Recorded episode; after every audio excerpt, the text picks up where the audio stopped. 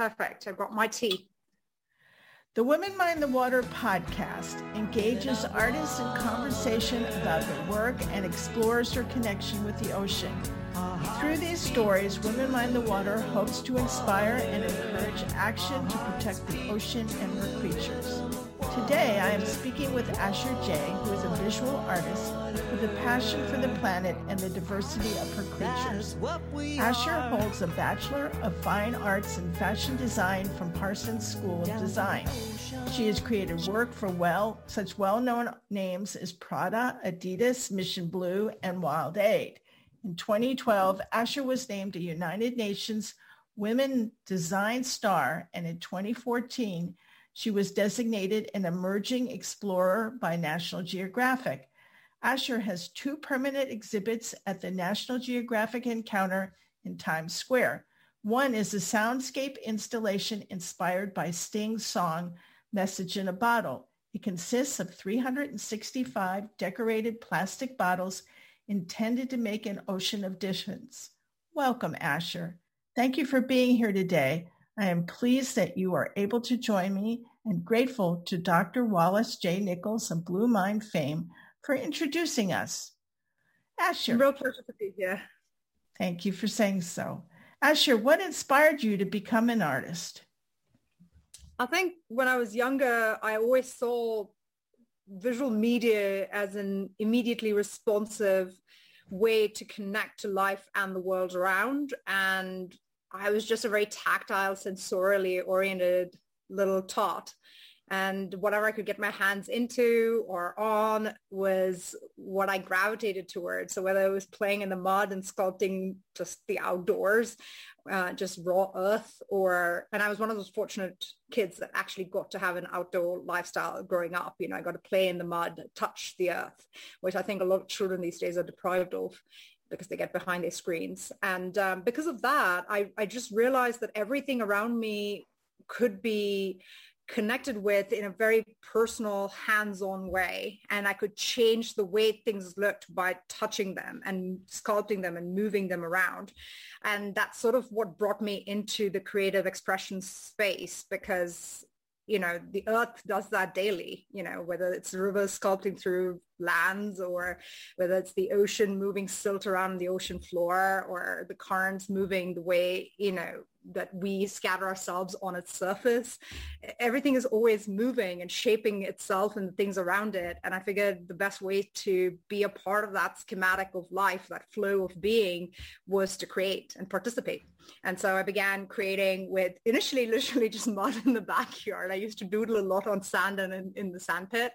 Um, and uh, as I grew up, I realized, you know, I could play with crayons and other materials that my mother veiled me. And as I grew up, I just realized it was something I was very good at instinctually and inherently and that I took a lot of Zen pleasure in. It just makes me feel very present and um, um, meditative and, and, mindful and quiet. It gives me a certain tranquility that I don't acquire through any other way of uh, output. So I think creativity has always been my way of meditation and connection to life. So I can strongly relate to what you're saying about the changes that are constantly going on and playing in the mud because I live in Maine and I live on a cove and it's very tidal. I mean, when I first moved here um, and people were saying, you know, your cove is tidal, what they meant was you get mud twice a day.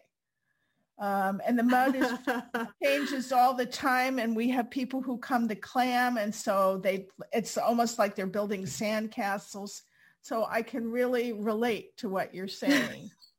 Yeah and it's you know if you don't look at it as a negative which like nature it's just always dynamic and expressive and sometimes it can be torrential and explosive and extreme and sort of disastrous to our way of doing things. It can be disruptive.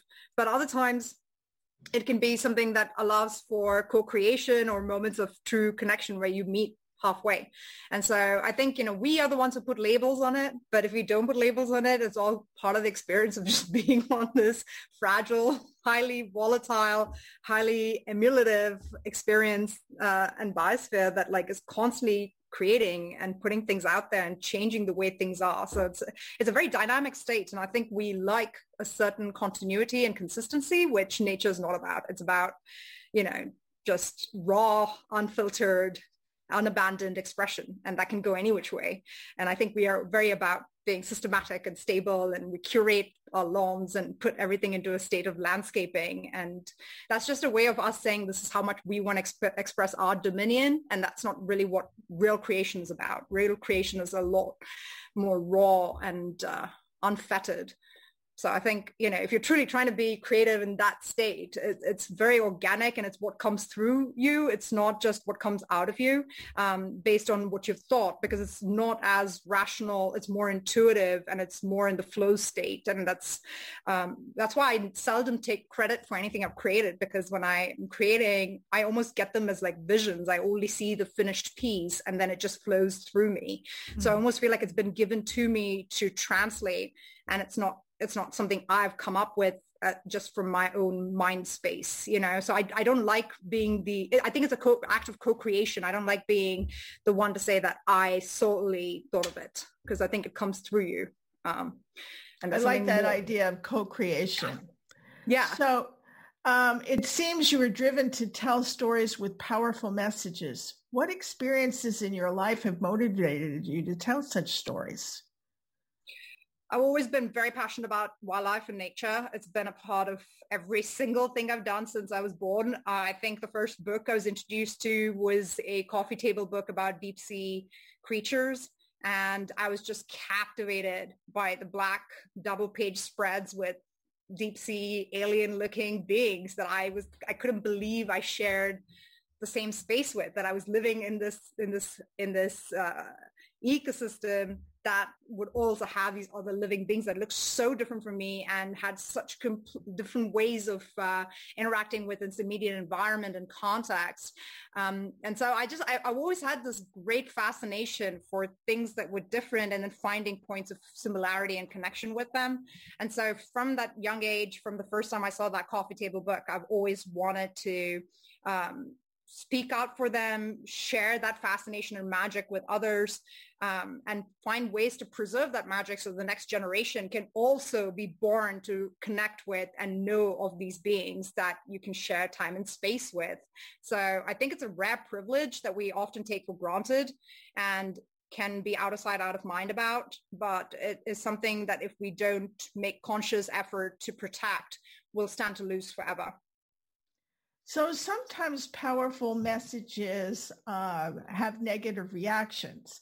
So I'm wondering, have you experienced resistance to your artwork? For example, have you ever encountered a problem uh, with uh, displaying them in a public setting? Yes, I think there's always going to be mixed opinions about anything you put out there and that's the beauty of humanity. We're a very complex species and can seldom find consensus on anything that comes from the mind.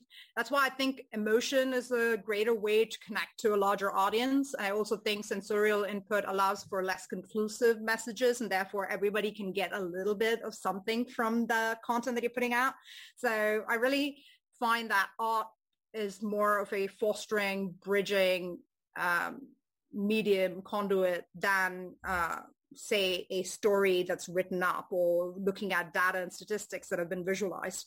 Uh, because even with that it's it's sort of fact in in a way where it's it's conclusive to many minds. And the minute you feed a conclusion to somebody they're resistant to it based on what they previously know.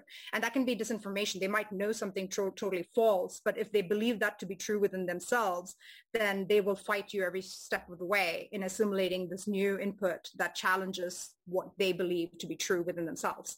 And so if you're challenging thought patterns and people have come to align those thought patterns as a sense of self, as an identity, then what you're challenging is not just what they're thinking, but who they inherently are. And so that results in a lot of friction. I've always been to create works that allow people to step in at their own pace in their own way based on what they do previously know. And I'm often looking at people who are not in the know and trying to reach them at uh, in, in a language and at a space that is comfortable, welcoming, and um, accepting of their current state of what we could qualify as ignorance, but it is a current state of not knowing what it is that you're trying to enlighten them about. Um, so if you're really mindful and inclusive in your approach, then I think people are less uh, likely to fight you tooth and nail about it. Uh, I've seen that far more so now, moving from Manhattan, New York City to Montana, where it's a completely different demographic than what I was raised in and, and been used yeah. to. So what are your steps in selecting a message and the medium as an artist to bring that message to life? I think it starts with looking at the issue that you are passionate about, your personal orientation to it, if the problem can be articulated in the simplest, most cohesive way. And once that design problem has been framed, within that lies the answer. And so it already drafts the solutions that you want to visualize or get people to visualize by looking at the problem set very, very starkly. And then, of course, you know, what is the cultural, con- what's the cultural context or the um, society into which you're interjecting that message. So you, it has to be expressed in a way through motifs, through colors, in a way that is conducive to that particular demographic and that cultural context, that milieu. And so um, that's something I calibrate for extensively. Um, for instance, in China, when I did that uh, whole campaign on blood ivory and rhino horn, I had to make sure I chose the right shade of red. If I chose the wrong shade of red, it would actually suggest prosperity, like go kill more rhinos, go kill more elephants, as opposed to saying don't do this. You know, so I think it matters how you uh, what what uh, elements and motifs you use to communicate your core message. And then finally, I would say embed emotional triggers because people are emotional creatures. They come to you because they care, not because they thought things through and the data added up and they got the numbers. Like that's seldom the real reason why we care passionately. That passion comes from feeling, not from thinking. And so I always urge people to feel more and think less and come from that heart space. Um, so that, yeah, well, you know, how do you get someone who's never put their foot in the ocean to feel the mag, the magnanimity and like the graciousness with which the ocean engulfs and embraces your body when you start walking into it? You can't bring that alive for someone that has never experienced that unless you show them through feeling. It's not a thought that makes you feel that level of suspension and immersion in something so much larger than you. And so I think, you know, you bring things alive by sh- sharing the experiential quality by immersing them in the emotional state of being with that um, living, breathing thing.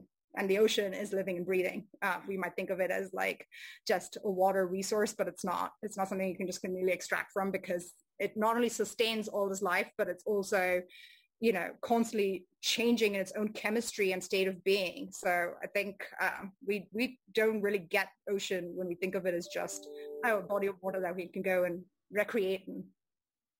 Wow, I really feel your passion. So can you tell me a story about a particular piece of artwork that reflects on the ocean? And when you're discussing that work, can you describe it for those who are listening to an audio only version of the podcast? Sure. I created the um, uh, the this particular work on the whale shark, and I think it's called Night Sky Fallen Night Sky. Yeah, Fallen Night Sky. Uh, I don't remember the titles of my own work because I don't remember things for squat, but that's just my brain.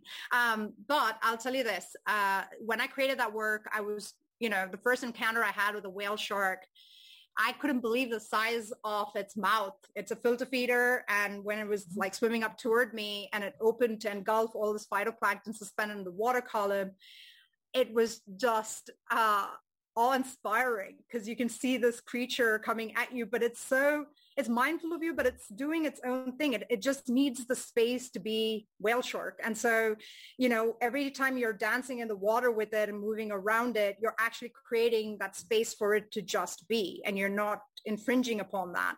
And I think when we do it in an unsustainable way, which I also saw on that trip with ecotourism. There were too many boats on the water. Some of the propellers were cutting these whale sharks. Um, and I wanted to communicate. And the worst part of it was to see the microfilaments and the oil slicks and the debris from the boat and the litter in the water column that the whale shark was also consuming every time it opened its colossal mouth.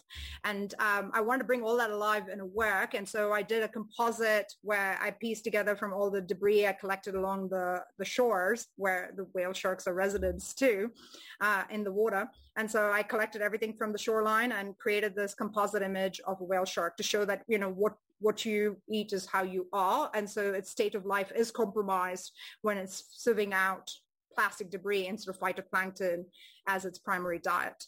Um, and that is something we should be morally conscious of and should be stewards at the helm steering the ship very differently than we are at present. And so um, it was just a way for me to make people more mindful of their littering, their garbage footprint and packaging footprint on a daily basis. And the fact that, you know, what you do in a geographical location far removed from maybe Isla Mujeres or Holbox can still have impact on those whale sharks living in that area. So um, I urge both tourists and individuals living everywhere to be super conscious of what they take into their households and where they put their wallets um, because what you spend your money on is how you're showing up for the world around you as a consumer. So how is your art an expression of you and your view of your world? My art is a way for me to show that I am uh, receptive to what the world wants me to convey to whoever is receptive in that moment to the way in which it's asking to be conveyed, if that makes sense. So like I, I know what comes through me in a moment is meant to come through me for a specific audience and it goes out of me to reach that audience in the language at which they will definitely receive that message. So it, it, always translates because again, it's not coming just from me where I go home and I think, oh, now I'm going to go create a whale shark work. I'm just doing my thing like you know i could just be living my life and then, then all of a sudden i get obsessed like I, it'll just hit me like a 10 like 10 ton brick and the head and it, it's all I can think about. You know, it's occupied my whole existence until all I see is this whale shark that's being suspended and I have to create it. If it doesn't come out of me, then it's almost like being selfish and withholding of what is being asked of me in that moment. If that, if that feels, if that makes sense. Cause sometimes I speak artist and it could just be lost in translation. But, um, but yeah, I feel like some, it's like humbling because it's something bigger is being asked of you and how can you not give that of yourself because you know when i go out in nature i'm receiving so much. I'm so fostered. I feel so um, expanded and uh, I reclaim so much of my being, especially when I'm in the ocean. Like I cannot explain the magic of diving. Like if I could just have fins and a gill, I would be underwater all the time. I resent Little Mermaid for giving up her fins for her feet. like it's the stupidest decision ever. But anyway, if, if I could rewrite that story, I would put her back in the water and give her the freedom she should have had um, instead of being an underaged all right. So you would give the Little Mermaid the the uh, advice to keep her fins. Um, what can advice? I speak to all of my life? Um, but yeah, so like I, you know, I think I think it's just a matter of like when my work comes out of me, it's because I care so extensively and it brings out so much in me uh, that is positive that I have to give back, you know, and I think that is the moral responsibility of every storyteller and creator out there uh, to give back because when you're out in nature, and you're inspired to take a photograph when you're taking an excerpt of video, that clip comes from a, a spontaneous moment that is being orchestrated by life. Mm-hmm. And it is therefore your responsibility to ensure the perpetuity of that life. Uh, to not give back means you're amputating the chain of paying it forward.